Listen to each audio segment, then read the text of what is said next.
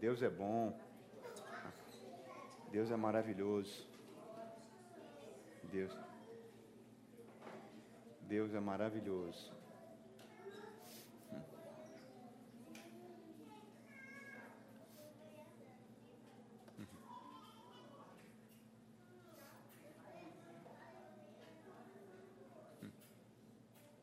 Bom dia, igreja. Bom dia. Deus é bom. Amém? Amém?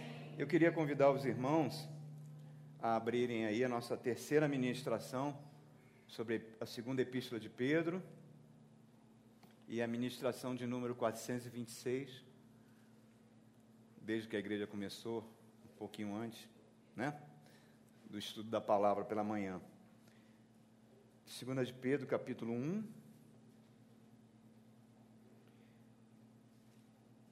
Nós vamos subir a escada do cristão.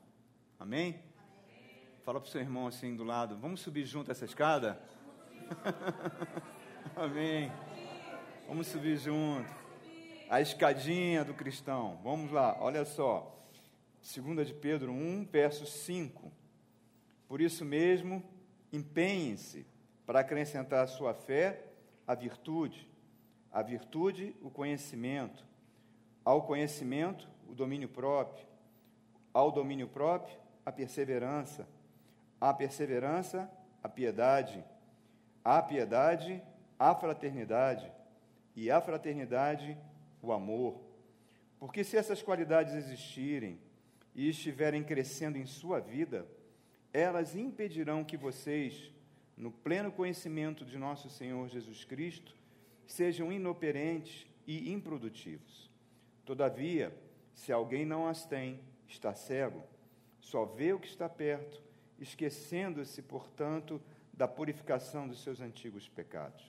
Portanto, irmãos, empenhem-se ainda mais para consolidar o chamado e a eleição de vocês, pois se agirem dessa forma, jamais tropeçarão.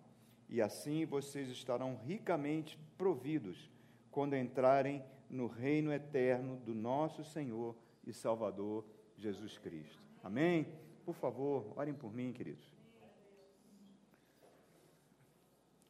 Jesus Santo, Jesus Salvador, nosso Rei, nosso Senhor, estamos aqui para glorificar o Teu nome, Pai, para glorificar o que Tu fizeste na cruz do Calvário por nós. Abençoa a pregação da Tua palavra nessa manhã, Senhor, que possamos crescer no, no Teu conhecimento, Pai, sermos transformados na Sua imagem. Nos ajuda, Pai. Não sempre trabalhe em nós, Senhor. Leva-nos até a Tua morada, até o dia que estaremos todos juntos, Senhor. Abençoa essa manhã tão linda e que Tua palavra não volte vazia, Pai. É o que te pedimos, em nome de Jesus. Amém. Dá um abraço aí no teu irmão, querido. Se ele está atrás, dá uma... Amém. Então, querido, pode sentar. O título da nossa mensagem, o título da nossa mensagem é A Escada do Cristão, e o Espírito Santo nos convida a subir essa escada. Amém? Amados, quando nós começamos a, a ler, se você já teve essa experiência, né, de quando você entra no Novo Testamento, vem do Antigo Testamento e entra no Novo Testamento, você é inundado pela palavra de Deus, você é mergulhado num ambiente de confiança, num ambiente de alegria que é o Novo Testamento. O Novo Testamento, é, ele traz uma mensagem muito diferente de um cristianismo religioso, que, que continua, infelizmente, atual. No início da igreja, nos primeiros séculos da igreja cristã, não havia, no meio do povo de Deus, um sentimento de derrotismo. As pessoas eram muito otimistas, as pessoas eram muito felizes com a palavra de Deus. Por quê? Porque elas falavam de vitória. A vitória hoje está um pouquinho deturpada, mas a vitória que a igreja pregava nos primeiros séculos da igreja, baseavam-se em versículos onde diziam, tudo posso naquele que me fortalece, quem me separará do amor de Cristo... que é graças a Deus que nos dá a vitória, Deus nos conduz em triunfo, As sete cartas do Apocalipse sempre termina com a mensagem ao vencedor, mas isso era projetado na pessoa de Jesus. Ele era o vencedor. Ele é o vencedor. E ele será para sempre o vencedor. Eles entendiam que Jesus foi vitorioso, que Jesus travou uma grande vitória na cruz do Calvário. Talvez, irmãos, eu tenho certeza que os judeus pensam isso, muitos judeus que não se converteram, e o povo da época de Jesus talvez achasse loucura os cristãos acharem que aquele homem na cruz era um vitorioso. Os seus seguidores o abandonaram. Ele morreu sozinho, morreu nu, porque as pessoas eram crucificadas nuas. Sofreu a pior das mortes, a pior das humilhações. Todos abandonaram. Morreu como um criminoso total. Na mente dessas pessoas, foi uma derrota aquilo tudo. Aquilo foi uma derrota total. Se houve algum tipo de vitória, foi a vitória da violência, foi a vitória da brutalidade, foi a vitória da injustiça. Mas na mente dos cristãos, eles entendiam que Cristo foi vitorioso na cruz, porque o mal foi derrotado na cruz. De uma vez por todas, Satanás, seus principados e potestades foram despojados e derrotados na cruz do Calvário. Por isso ele é vitorioso. Ele, aos olhos do mundo, estava sendo vencido, mas ele estava vencendo. Ele estava, ah, ele estava sendo esmagado pelo poder de Roma, mas ele estava esmagando a cabeça da serpente na cruz do Calvário. Então, na mentalidade do povo, e essa mentalidade foi por vários séculos, Cristo é o vencedor. A vítima se tornou vencedora. A cruz virou o trono pelo qual ele governa todo o universo. Por isso, o cristão é um vitorioso, porque Cristo é vitorioso. Amém? Amém? Dá um pouquinho mais de som para mim, querido. Reparem só, irmãos. Se você tem dinheiro no banco, na sua conta bancária, o banco não vai perturbar você. Mas se você começa a usar o dinheiro do banco, do cheque especial, e vai se endividando, vai se endividando, vai se endividando, e não paga a sua dívida, você tem a certeza que o banco vai usar todo o poder dele para cobrar de você a sua dívida. E na cruz do Calvário, nós tínhamos uma dívida impagável, e todas as nossas dívidas e todos os nossos processos jurídicos que nós tínhamos contra Deus foram perdoados na cruz do Calvário. Hoje em dia, você gasta um dinheirão, né, para fazer um plano de saúde, e o plano de saúde não para de aumentar. E na cruz do Calvário, você ganhou um plano de saúde para a vida eterna, onde você nunca mais ficará doente, nunca mais terá nenhuma enfermidade. Na cruz do Calvário, irmãos, hoje a gente faz, pagamos previdência, né? É descontado do nosso salário uma grande soma para pagar uma previdência, ou então você faz um plano de previdência privada, ou você faz o seguro do seu carro, seguro de vida, seguro de casa, faz tudo para tentar se sentir protegido, mas na cruz do Calvário, toda a segurança foi conquistada para você, onde você nunca mais sofrerá nenhum tipo de assédio, de dor, por toda a eternidade.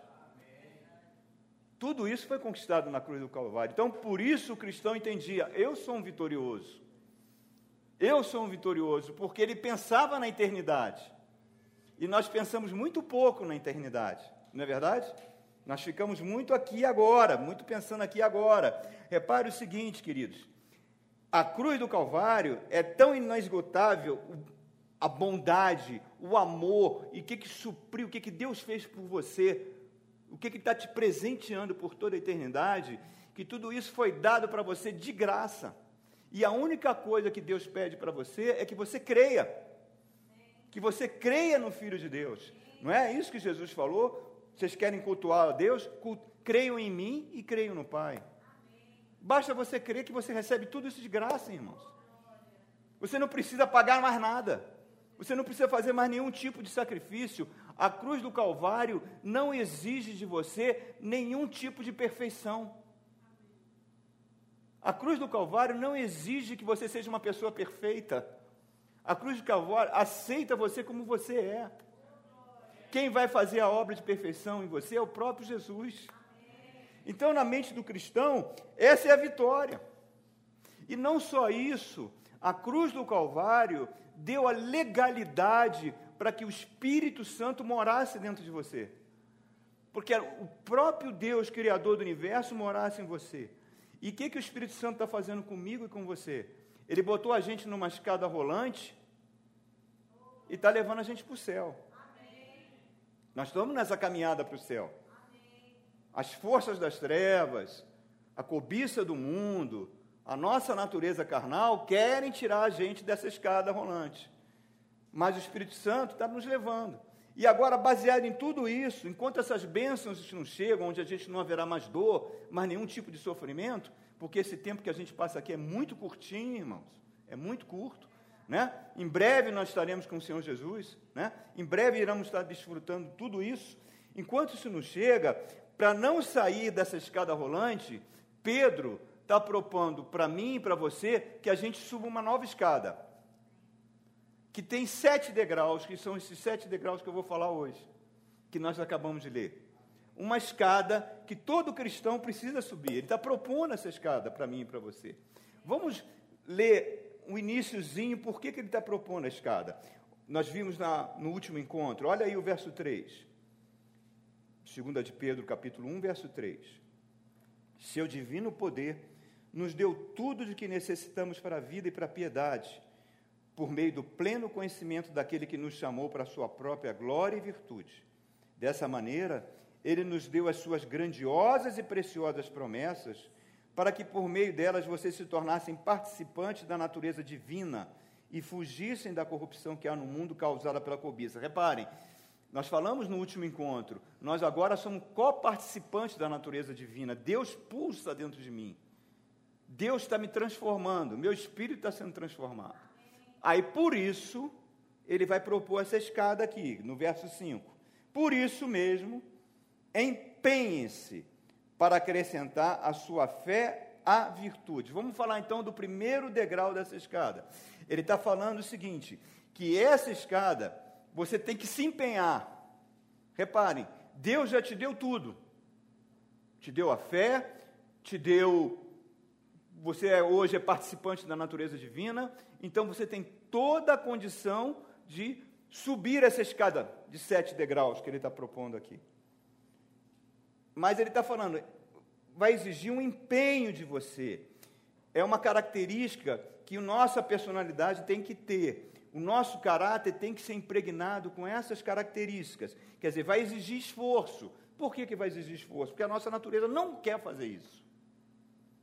Nós não gostamos disso. É aquilo que Jesus falou, é caminho apertado, é porta estreita. Quer dizer, nós temos que nos esforçar para adquirir essas, essas características, porque a nossa natureza, ela é inimiga disso. A nossa natureza é inimiga de Deus, não é? Romanos oito não fala que o pendor da carne é inimizade contra Deus? A nossa carne, Jesus falou, a nossa carne não serve para nada, o espírito está pronto.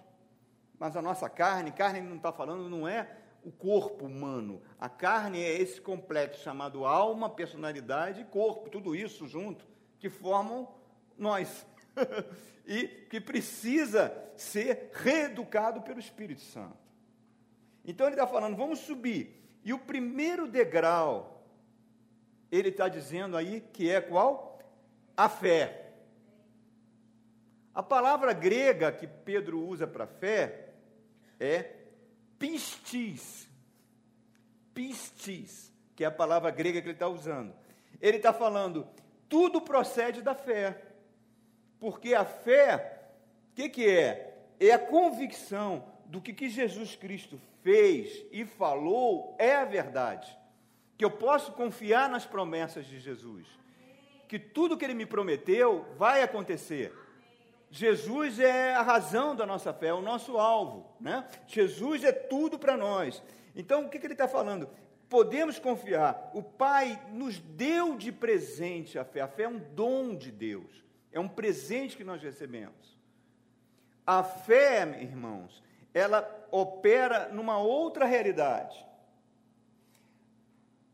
A nossa mente racional, ela opera pelo, pelo que nossos sentidos captam do mundo físico, visão, tato. A fé não lida com isso. A fé não depende do que você vai sentir, do que você vai ouvir, nem do que você vai ver. A fé é algo espiritual, atua no espírito, não atua nas suas emoções. A fé vem pelo ouvir a palavra. O efeito que a palavra de Deus vai fazendo em nós vai transformando a gente. A fé, o que, que ele está falando? É, permite que eu me aproxime de Deus, sabendo que Deus é um galardoador, quer dizer, um Deus doador, que vai suprir as minhas necessidades. Não por causa de algo que eu fiz, mas sim pelo sangue de Cristo, que abriu o caminho até o trono. Então, eu posso me aproximar. Isso que a fé faz, a gente leva. Agora, Tiago fala que essa fé não pode ser morta. Que essa fé tem que ser acompanhada de obras. E essas obras, eu entendo que se encaixa nesses degraus que nós vamos falar aqui, dessa escada. A fé tem que ter uma contrapartida. Por quê? Porque nós estamos em aliança com o Senhor. E uma aliança é uma contrapartida, não é? O marido entra em aliança com a esposa, tem uma contrapartida. Um promete ser fiel ao outro, um promete cuidar do outro, não é isso? Até que a morte os separe. É uma contrapartida, um cuidando do outro, um sendo fiel ao outro, um amando o outro, não é? É a mesma coisa, nós estamos em aliança. E aqui ele está falando, tem uma contrapartida, empenhe-se em acrescentar à sua fé essas coisas, que eu chamei aqui apenas para fins didáticos de uma escada, um degrau. Então, o primeiro degrau é esse, a fé. Agora, olha só, Jesus falou que ele, a Bíblia fala que Jesus é o cabeça da igreja e que nós somos o corpo, correto? Nós amamos a cabeça, não é verdade? Temos que amar também os membros do corpo, não é? Não tem sentido de, como cristão, eu amar Jesus e odiar o meu irmão. A Bíblia diz que eu seria um mentiroso. Então, eu estou ligado no corpo. Jesus falou mais, eu sou a videira verdadeira e vocês são os ramos. Vocês foram enxertados em mim. Vocês agora estão recebendo a vida que flui de mim. Sem mim, nada podereis fazer. Mas o que, que ele fala mais? Ele fala que vocês são os ramos e o meu Pai os poda para que vocês deem frutos. A gente se esquece disso. A gente se esquece. O que é uma poda, né? Você pegar um tesourão ali e cortar o galho, você acha que a plantinha fica, olha que, que tesourada deliciosa. Ela, se ela falasse, ela dá um grito, correto? Que deve ser um processo doloroso. A poda deve ser um processo doloroso, mas ela é fundamental para que aquela planta dê frutos. Então, muitas vezes, na nossa vida, nós passamos por situações desconfortáveis e nós temos que entender que essas situações são podas de Deus. Por isso que a Bíblia fala que todas as coisas cooperam para o bem daqueles que amam a Deus, porque de alguma forma aquilo vai colaborar. Então, esse é o primeiro degrau, é o degrau da fé, tá? Eu tenho que entender que eu estou num processo, que eu recebi, que Jesus é o meu modelo, que Ele é a verdade, que eu agora estou caminhando para a glória. Câmbio? E que essa fé, ela vai vir cada vez mais, um dom vai ser desenvolvido pela palavra. Por exemplo, vocês, não sei se vocês gostam tanto de jazz, mas eu gosto muito. Teve um, um monstro de saxofone chamado John Coltrane. Ele tinha um dom do saxofone. Mas se ele só ficasse só com aquele dom, ele seria um saxofonista medíocre. Então, ele estudava quinze horas por dia. Era um gênio, era, mas ele estudava quinze horas por dia, porque ele entendia que o dom precisava ser aperfeiçoado. É que nem a fé. A fé precisa ser aperfeiçoada. E ela vem como? Pelo ouvir a palavra. O que vocês estão fazendo nessa manhã aqui, vocês estão aperfeiçoando a fé de vocês, que é por meio da palavra de Deus. Então, esse é o primeiro degrau. Deus já não colocou nesse primeiro degrau, o pitsis, a fé.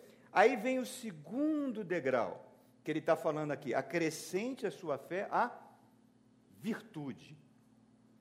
A palavra virtude do grego significa arete. Arete é um termo agrícola, significa uma terra fértil uma terra que dá muitos frutos, uma terra onde você planta, nasce. Isso é arete. É isso que ele está falando. Acrescente a sua pitsis a arete. É uma virtude, é algo de excelência, é algo produtivo, que vai dar uma colheita abundante.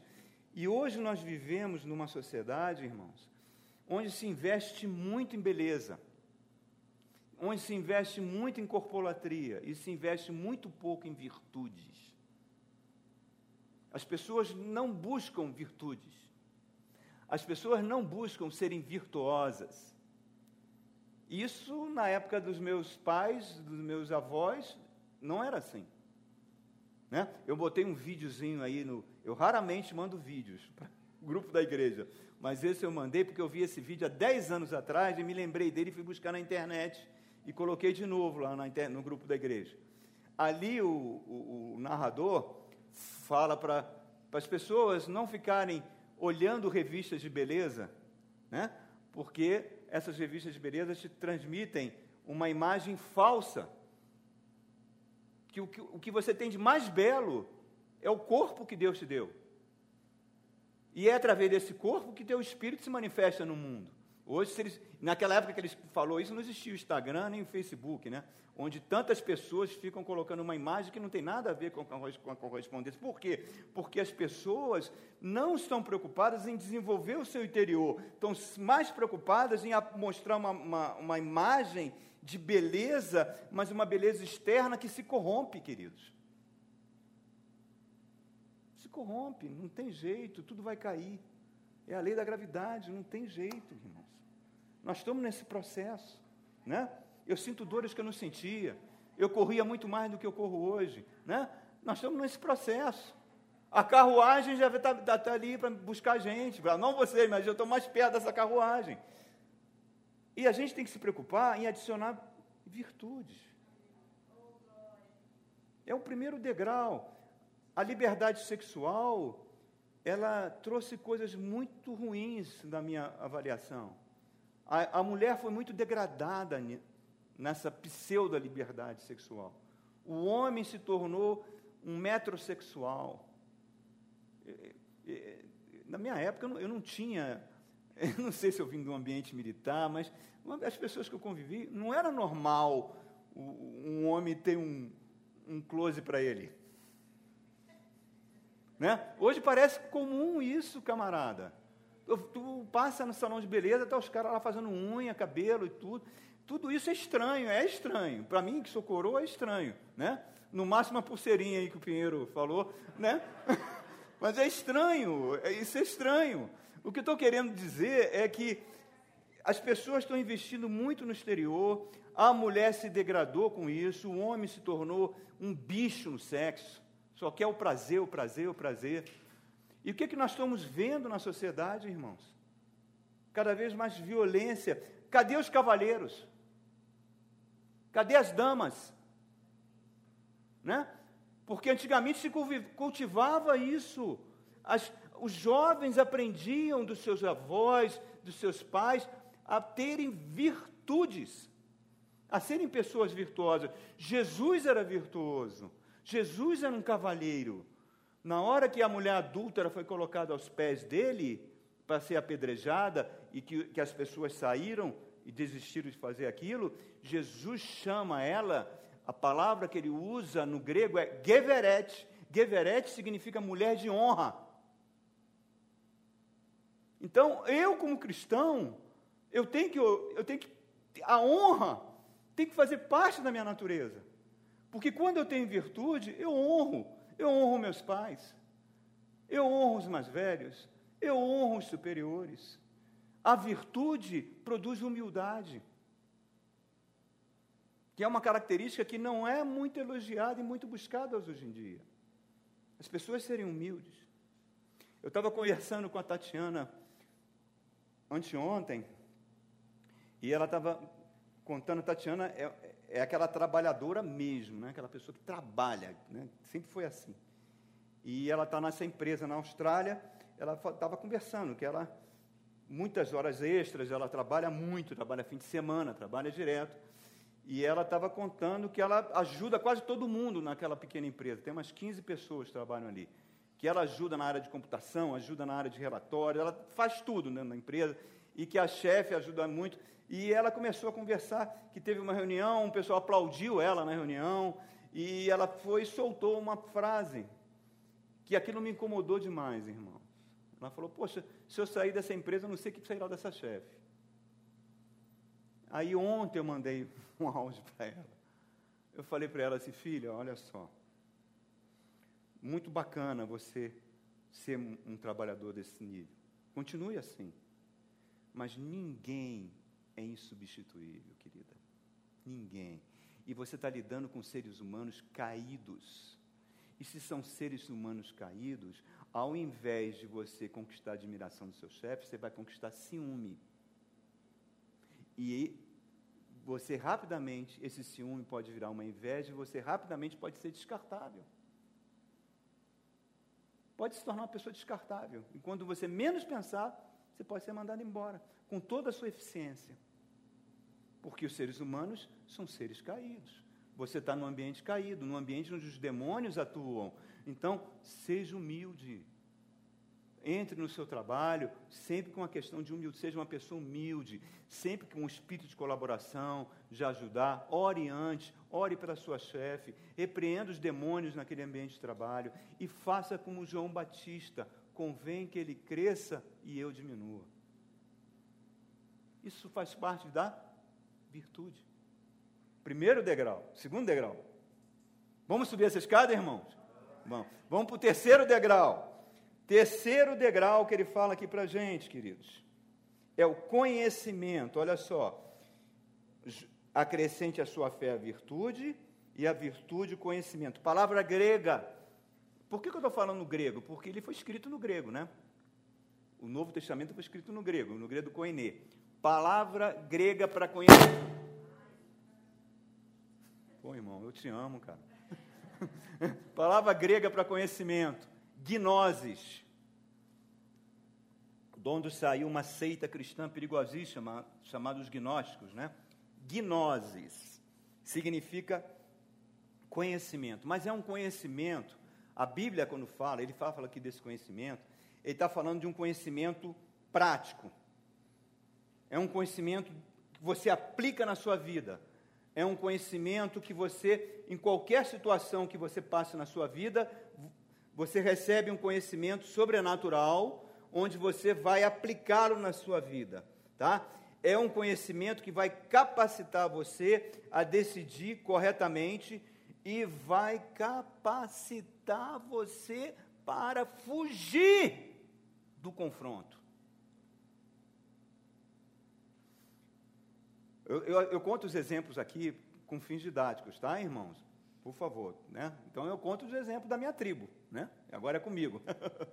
Essa semana, não, desde o ano passado, eu tinha um projeto aqui da F A P D F e eu usei parte do dinheiro desse projeto para modernizar uma sala de aula lá da U N B que eu dava aula.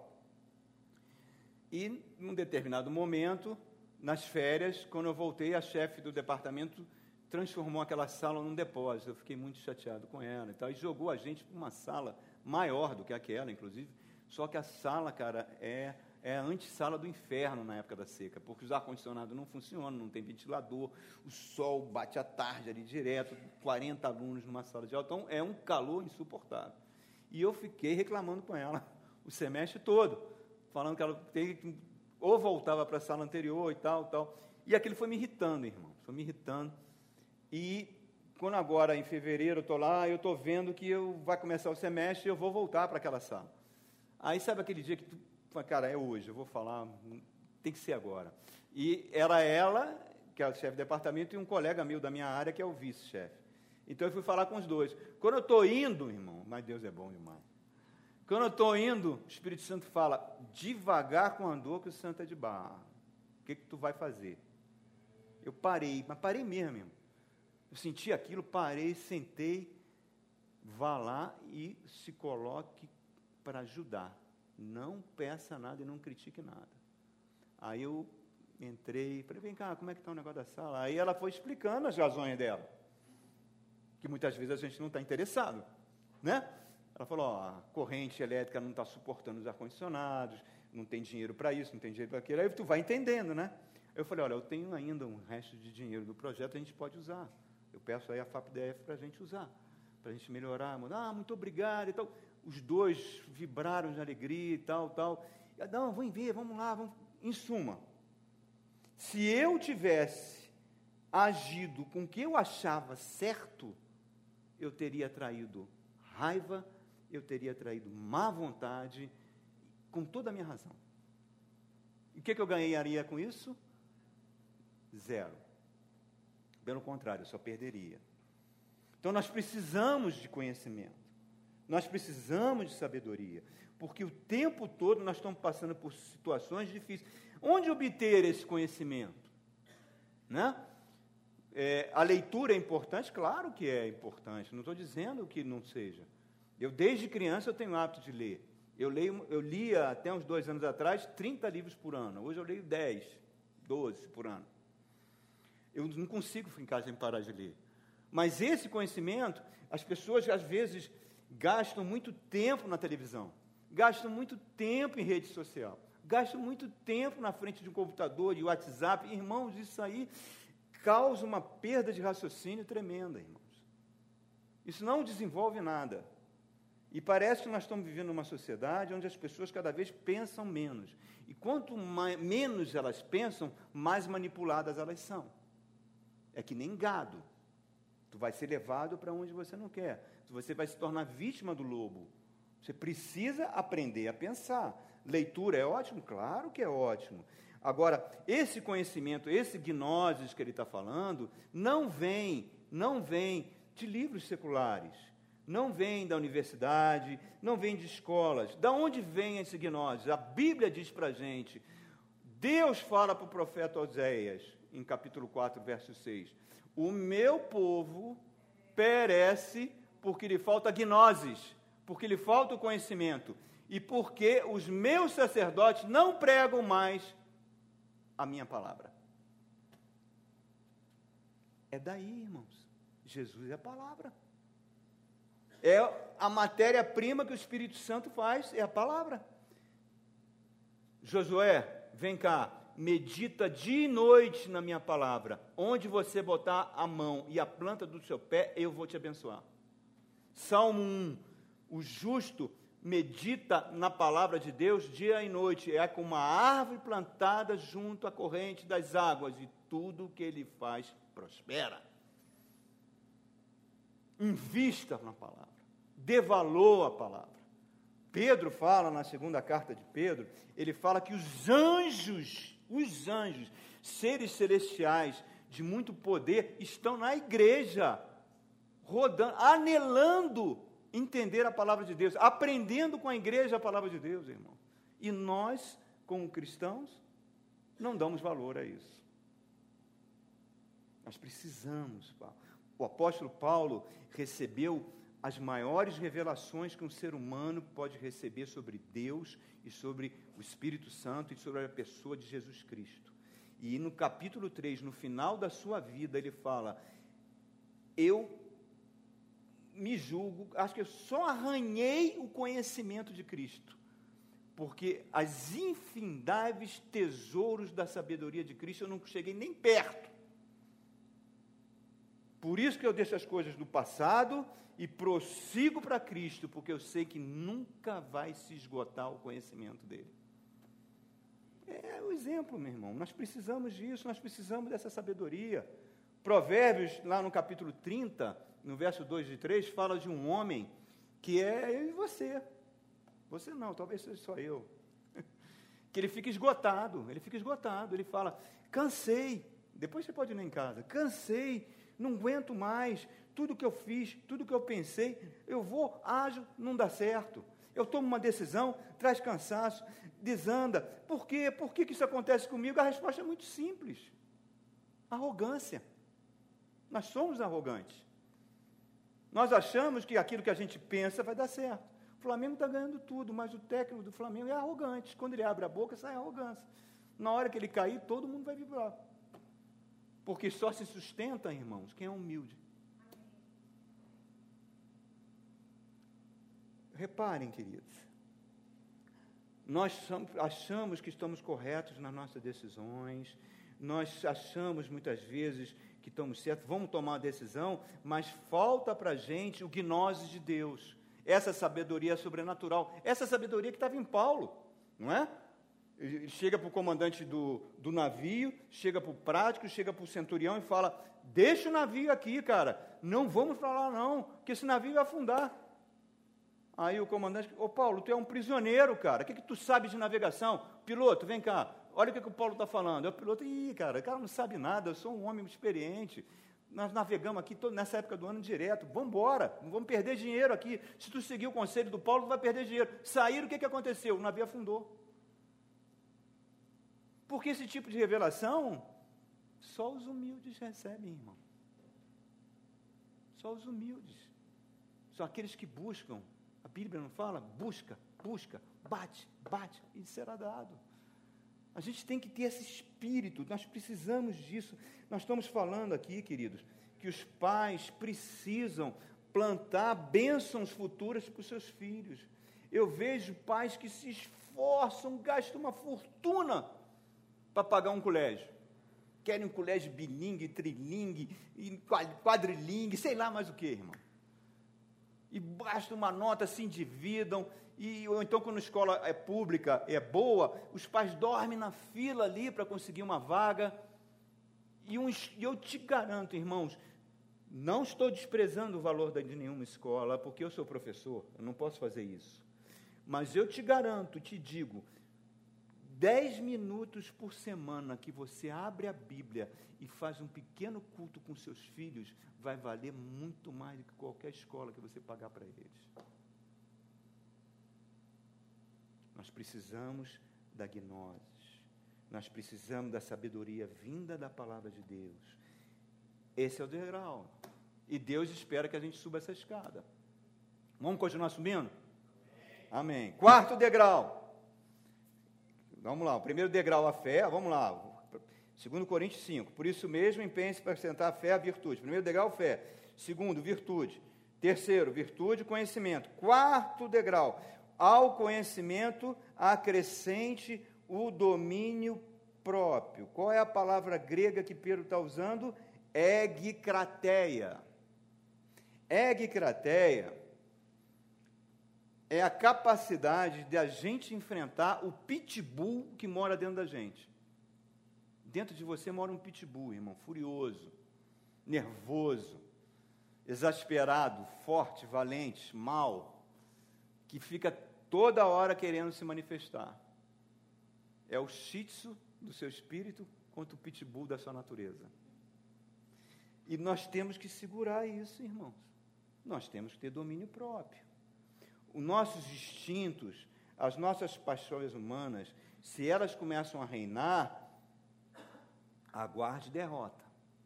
Mas se você subjuga, coloca sob controle, controle, faz que seus instintos e as suas paixões sejam seus servos e não seus tiranos. Nossa, hoje o linguajar está tá bonito, né?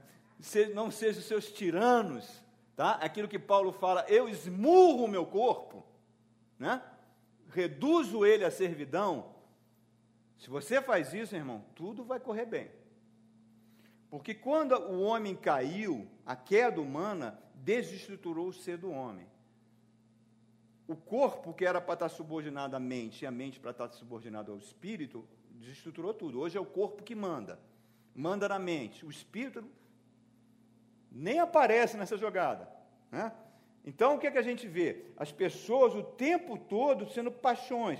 E a Bíblia fala o seguinte, olha, Provérbios, aquele que domina o seu corpo é mais valente do que aquele que toma uma cidade. E a coisa mais triste que tem é um cristão que é como participante da natureza divina não ter domínio próprio. É triste. Nós precisamos desse degrau. Por isso que ele está falando, vamos nos esforçar. E aonde a gente vê, acho que é na segunda carta de Pedro ou na primeira, agora estou em dúvida, ele fala, aquele que é dominado por alguma coisa, torna-se escravo dessa coisa. Se você é dominado pela fofoca, você é escravo da fofoca. Se você é dominado pelo hábito de mentir, você é escravo desse hábito. Se você é dominado pela pornografia, a pornografia te escraviza. Se você é dominado por, pela bebida, isso vai te escravizar. O ser humano se torna escravo daquilo que o domina. O próprio Pedro fala isso. Então, nós precisamos ter esse poder para dominar. É nós que temos que dar a regra. Então, queridos, aonde é o lugar que a gente tem mais fragilidade em dominar? Tiago, capítulo três, a nossa língua. A língua, meu irmão.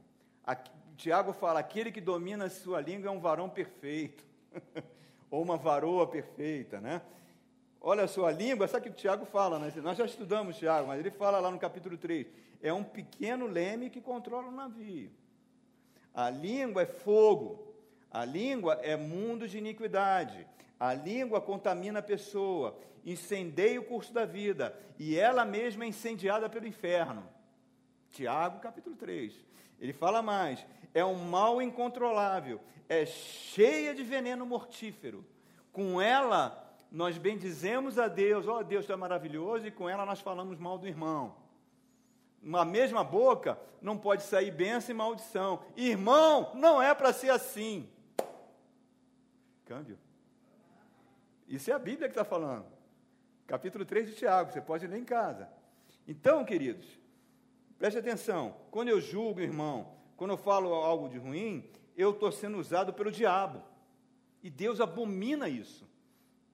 Deus não gosta disso. Ele mesmo fala, eu abomino aquele que provoca contendas entre os irmãos. E isso vem, contenda vem da onde? Vem da língua, do falar. Então, é algo que nós, quando a gente conta até mil, até um milhão, antes de falar alguma coisa, Deus bate palma. Pô, meu filho, bacana, legal. Vamos segurando isso aí. Mas, às vezes, a gente não é pelo falar, é pelo digitar, irmãos. A gente é rápido no digitar ali para falar alguma coisa, para criticar alguma coisa, em compartilhar uma fake news, ou falar uma, uma palavra depreciativa, às vezes dentro da nossa casa. E a Bíblia diz que nós somos templo do Espírito Santo. Se nós somos templo do Espírito Santo, e o Espírito Santo é um cavalheiro, é um gentleman, ele não mete o pé na porta de ninguém, ele é educado, ele persuade, ele convence. O que, que a Bíblia diz? Nós vamos apagar o Espírito. Nós vamos apagar, Efésios capítulo cinco, apagando, não apagueis o Espírito. Então, queridos, vamos segurar essa onda.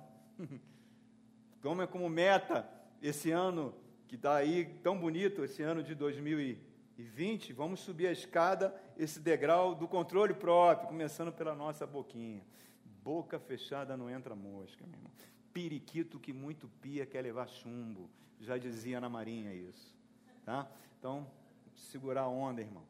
Outra, outro degrau, vamos lá. Ele está falando aqui, ó, quinto degrau.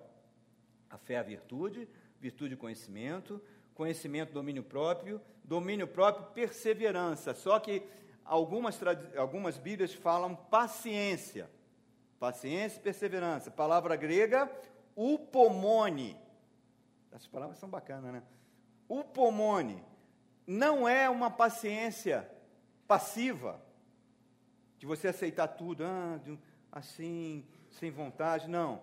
É uma paciência com bravura, uma paciência com coragem. É Jesus que estava vendo que estava indo para a cruz, está olhando para a cruz, sabe que ele vai vir ali a vergonha, vem o opróbrio, mas ele aceita aquilo de forma corajosa, porque ele está vendo lá na frente um bem que vai vir. O livro de Hebreus falou isso, sobre Jesus. É você aceitar as coisas que a vida traz para você, muitas vezes de forma ruim e dolorosa, com bravura, com coragem, sabendo, pô, é pegar o limão que a vida te dá e fazer uma limonada, irmãos. Saber que isso um dia vai passar, que se de alguma forma vai colaborar para o meu bem, que eu sou amado de Deus, que eu estou debaixo do que Deus vá, e não ficar, é ter resiliência. O que, que é? A vida vem com aquela pancada sobre você, você afunda, mas você volta ao estado original, você não se deforma. Você não começa a achar que é um injustiçado, ai, que isso acontece comigo, que não acontece com fulano, com cicrano, o que, que eu fiz? Não, não, não, não se revolta, não, não. É aquela paciência, saber, Deus está no controle e eu sei que eu vou chegar lá e que tudo coopera para o meu bem. Isso é, que é o degrau da paciência, é o pomone. Outro degrau, sexto degrau. Vamos lá. Fé é a virtude, virtude conhecimento, conhecimento domínio próprio, domínio próprio perseverança, perseverança a piedade, palavra grega para piedade, eusébia, eusébia significa piedade, né? Piedade, piedade, queridos, é você adorar corretamente a Deus, dar a Deus aquilo que é devido, está numa correta relação, tanto com Deus quanto com o seu próximo. Ser uma pessoa piedosa, uma pessoa que se importa com o próximo, é o braço da cruz. Você ama a Deus, na vertical, de onde vêm todos os dons, paz da luz, onde não há sombra de variação, mas ama o seu próximo como a si mesmo. Sereis conhecido como meus discípulos, se amardes. Piedade. A piedade faz que você pense próximo com alguém que Jesus morreu. E a marca da nossa sociedade hoje é o contrário. Nós vivemos numa sociedade ímpia, que não tem piedade. A impiedade é a marca. Cada dia que você entra no U O L ou em algum lugar, você vê mãe matando filho, você vê cada vez as pessoas mais, com mais impiedade. A impiedade está crescendo no mundo todo, é algo terrível, é um sintoma mundial. A impiedade trouxe de volta o nazismo. Nós hoje vivemos em sociedades nazistas, que não são, não vou pegar o judeu e botar no forno e queimar, mas é um nazismo que está aumentando no mundo inteiro, onde você olha para o próximo, ele não é mais o seu próximo, e você começa a olhar, não, não importa mais, antigamente era a supremacia da raça ariana, hoje é a supremacia quem tem grana, quem tem grana está por cima, quem não tem é sub-raça, é carvão para ser queimado. Nós estamos vivendo uma época muito parecida quando os espanhóis chegaram na Bolívia e encontraram as minas de prata de Potosí e não tinha mão de obra para tirar as minas de prata, convenceram o Papa a assinar uma bula dizendo que os, que os índios não eram seres humanos e podiam ser escravizados. Nós estamos voltando a essas épocas. Nunca teve tanto trabalho escravo. Nunca teve tanta concentração de renda. Nós estamos cada vez mais ficando impiedosos. E Jesus falou que quando ele voltasse, o amor se esfriaria dos corações. Nós temos que ser pessoas piedosas. Nós temos que ser pessoas que se preocupam com o próximo, que compartilham a dor do próximo, que ajudam o próximo, porque são semelhantes. Sétimo degrau. Associa a piedade à fraternidade. Palavra grega para fraternidade, Filadélfia. Filadélfia significa chorar com os que choram, alegrar com os que se alegram. É um carregar a carga do outro. Coisa mais triste é quando você vê um irmão, você sabe que o couro está comendo na vida dele. O pau está comendo, a cuíca está roncando. Aí, irmão, tudo bem contigo? Tudo bem, irmão, tudo ótimo. Quando está pegando para mim, eu falo, meu irmão, ora por mim. Estou precisando disso, estou precisando daquilo, eu sou muito frágil. Eu careço da misericórdia de Deus, eu careço das suas orações. Ore comigo, me ajude a isso. Clamo o poder da ressurreição de Cristo sobre a minha vida, para me ajudar a superar esse tipo de pecado que eu tenho, para me ajudar a superar esse tipo de dificuldade que eu estou passando. Corpo, um ajudando o outro. Um ajudando nas dificuldades. A gente, não, a gente começa a vestir máscaras, irmãos. E a cuíca ronca para todo mundo, irmãos. Não pense que tu olha para o irmão que ele não está reclamando, não tá, que a couro não está comendo. Na vida de todos nós. Nós vivemos num mundo onde a aflição está presente. Jesus falou isso. Então, o amor fraternal. Amai-vos cada um com amor fraternal. A fraternidade, a Filadélfia. E o último degrau. Olha quanto que escadinha bacana, ó. Começamos com a fé, com a virtude, depois da virtude tivemos conhecimento, conhecimento, domínio próprio, domínio próprio, a, a paciência, paciência, depois tivemos a fraternidade, chegamos no degrau top, o amor, aqui que ele está falando para a gente, ó.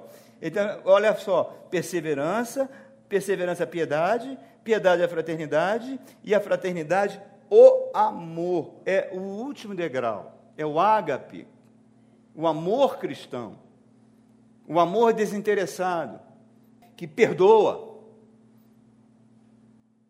Eu perdoo porque eu fui perdoado, porque Deus me perdoou em Cristo, então por isso eu perdoo.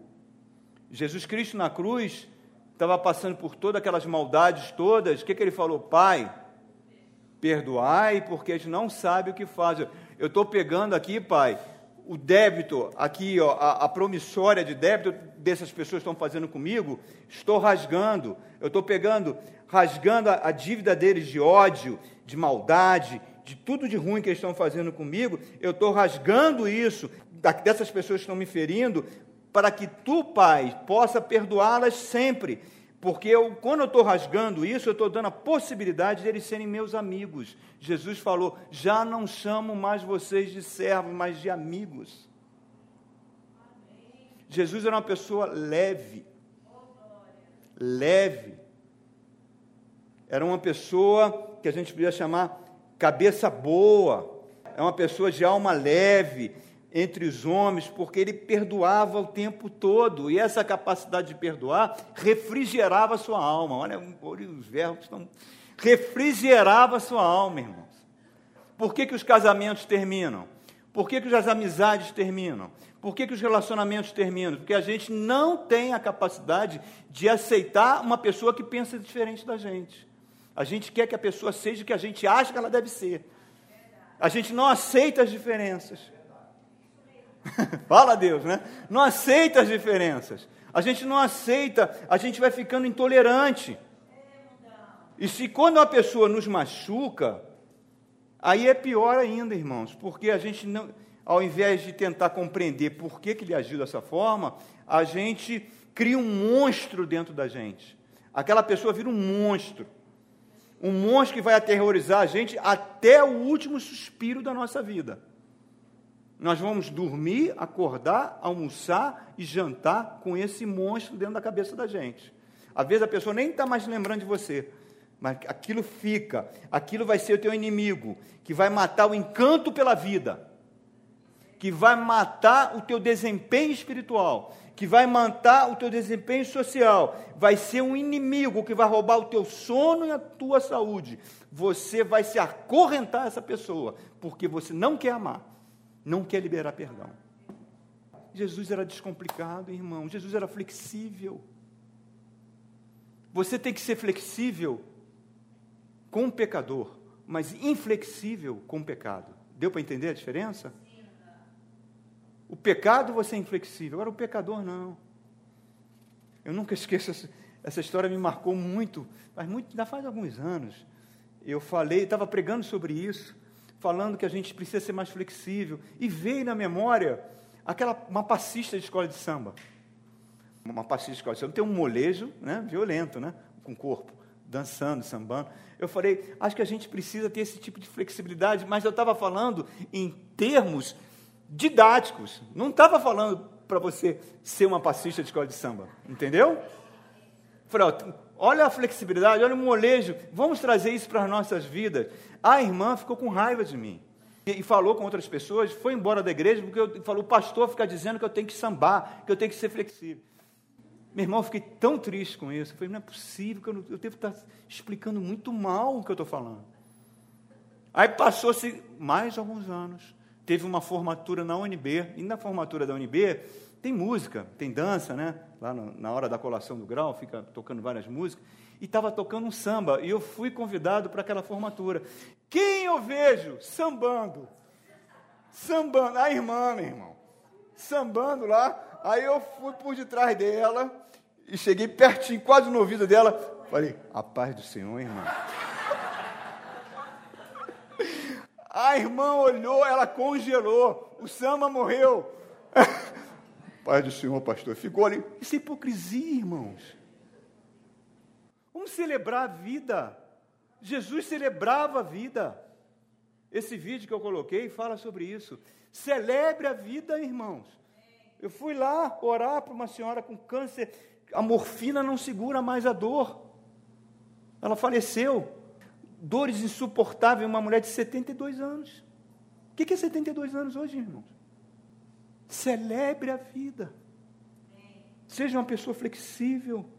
Porque se essas virtudes, terminando a mensagem, se essas virtudes não estiverem presentes, se você se recusar a subir essa escada, andar, subir esses degraus que eu estou falando aqui, olha o que, que o Pedro fala para a gente. Verso oito e nove. Porque se essas qualidades existirem e estiverem crescendo em sua vida, elas vão impedir que vocês, no pleno conhecimento do nosso Senhor Jesus Cristo, sejam inoperantes e improdutivos. Inoperantes e improdutivos. Olha que coisa triste. Jesus falou na parábola dos talentos, ó, eu dei dez para você, cinco para você, um para você. E Jesus cobra para ver se os talentos foram aplicados. Ah, aquele que tem um, não aplicou, dá porque tem dez. Deus não quer que a gente seja um, que sejamos pessoas improdutivas. Ele está falando, isso é muito triste. Aí ele fala mais uma coisa triste, que marca os cristãos de uma forma muito pungente. Todavia, se alguém não tem essas qualidades, está cego, só vê o que está perto, esquece da purificação dos seus antigos pecados. A pessoa se torna uma pessoa racional, uma pessoa que só... Não, eu só creio naquilo que eu estou vendo. A fé para ela está fora, ela fica cega para a realidade espiritual. Aquilo que Paulo fala em Segunda Coríntios, capítulo quatro, verso dezoito, fixe os olhos nas coisas que você não está vendo, porque essas coisas que são reais, as coisas que você está vendo são transitórias. Não, a pessoa não consegue, ela só consegue ver o que ela está vendo, é só o corpo, é só o físico. Tu vira um, um, aquele ajudante de Eliseu. Eliseu, os sírios estão nos cercando, o que, que vai ser de nós? Nós vamos morrer. Aí Eliseu, Senhor, abre os olhos deles. Aí ele abre os olhos e vê as carruagens de fogo cercando, os anjos do Senhor nos cercando. Meu irmão, já pensou se você perde essa realidade? Você vai se tornar uma pessoa cada vez mais carnal. Então isso ele está falando, vamos, vamos avançar. Aí no verso dez ele fala assim, ó, que coisa linda, ele fala assim, portanto, irmãos, empenhe-se, esforce-se para consolidar o chamado e a eleição de vocês, pois se vocês agirem dessa forma, jamais tropeçarão, irmãos. A palavra que ele está usando, assim vocês estarão ricamente providos quando entrarem no reino eterno do nosso Senhor e Salvador Jesus Cristo. Coisa linda. A palavra que ele está usando, irmãos, é uma palavra grega de um herói entrando em triunfo numa cidade, um atleta coroado. É o time do Flamengo no carro, entendeu? Quando ganha a Libertadores, entendeu? É essa palavra que ele está usando, irmãos. É assim que você vai ser recebido no reino de Deus. Olha só, meu servo bom, fiel, entrando. Vocês conhecem, já ouviram falar em Hudson Taylor? Ele foi para a China no século dezenove. Ele tinha vinte e um anos. Tinha vinte e um anos, foi com a esposa e com os filhinhos. Enterrou a esposa e os filhinhos na China, para fazer trabalho missionário. Casou de novo, enterrou a segunda mulher, para poder fazer a obra do Senhor. E converteu milhões de chineses. Ele se vestia como um chinês, comia junto com os chineses. Era amado em toda a China. Já ouviram falar em David Livingstone? Século dezenove também, inglês, os navios negreiros pegando os escravos, ele ia para lá naqueles lugares para pregar o evangelho, batiam nele porque achavam que ele era branco, estava ali para escravizar, batiam nele, mas ele continuava pregando. Ele foi por toda a África. Quando ele estava velhinho, a rainha Vitória mandou ele voltar para a Inglaterra e disse que não ia voltar, que ele queria morrer na África. E quando ele morreu, os ingleses pediram o corpo, mas os africanos falaram, não, nós vamos dar o corpo, mas o coração dele, ele pediu que fosse enterrado na África. Tiraram o coração dele enterrado na África. pelo amor que ele tinha pelas almas. Sabe qual é o problema, irmãos? As igrejas têm dois tipos, tem dois deuses nas igrejas. Um é o Deus que é Pai e Senhor do nosso Senhor Jesus Cristo. Um Deus amoroso, um Deus que criou os homens, um Deus que ama a gente de forma apaixonada, que nos poupa, que nos protege, que nos alivia, um Deus inclusivo, que abre os braços para incluir as pessoas, onde todos são bem-vindos, onde todos são bem recebidos, que se preocupa. Esse é o Deus, é um Deus que está atuando nas igrejas, mas tem um outro Deus que foi criado pelos cristãos, que não tem nada a ver com Deus que é Pai do nosso Senhor Jesus Cristo. Esse outro Deus, ele julga, ele condena, ele exclui, ele só ama as pessoas em algumas condições, ele cuida mais um do que dos outros. Estou falando em todo o mundo, está assim. Ele faz aliança com os poderosos, ele detesta o pobre. Nós estamos convivendo com isso, irmãos. Deus fez um esforço imenso para nos alcançar. Ele poderia ter pegado todas as galáxias, todos os tesouros e dar em troca do pecado do homem, mas ele tinha o que tinha de mais precioso, o seu Filho. Então, para que você e eu possamos entrar no reino do nosso Senhor e Salvador. A figura aqui que Pedro está usando é de um peregrino que fez uma longa jornada e agora está chegando nas portas do reino. Vocês já leram o livro Peregrino, de Bunyan, que ele escreveu na prisão? Ele passou trinta anos na cadeia, porque ele pregou o Evangelho. E escreveu o Peregrino. Tem um filme, veja um Peregrino, que mostra um cristão, já velhinho, cansado, mas deixou tudo aquilo para trás e botou Jesus na frente. Que nós possamos ser assim, irmãos. Que a gente possa subir esse degrau. Deus abençoe vocês. Amém? Vamos louvar, vamos louvar o Senhor, irmãos. A gente vai encontrar lá no céu o apóstolo Paulo, Pedro, dar um abraço no rei Davi, tomar um café lá com Ruth, Maria, a mãe de Jesus. Já pensou você conversando com Maria? Ela era uma virgem ao mar. Virgem ao mar significa virgem intocável, porque Deus procurou uma mulher de virtude para que seu filho nascesse, meu irmão. Nós vivemos tempos que a virtude não está sendo mais cultuada. Nós precisamos, como servos do Senhor, voltar, voltar, voltar ao primeiro amor.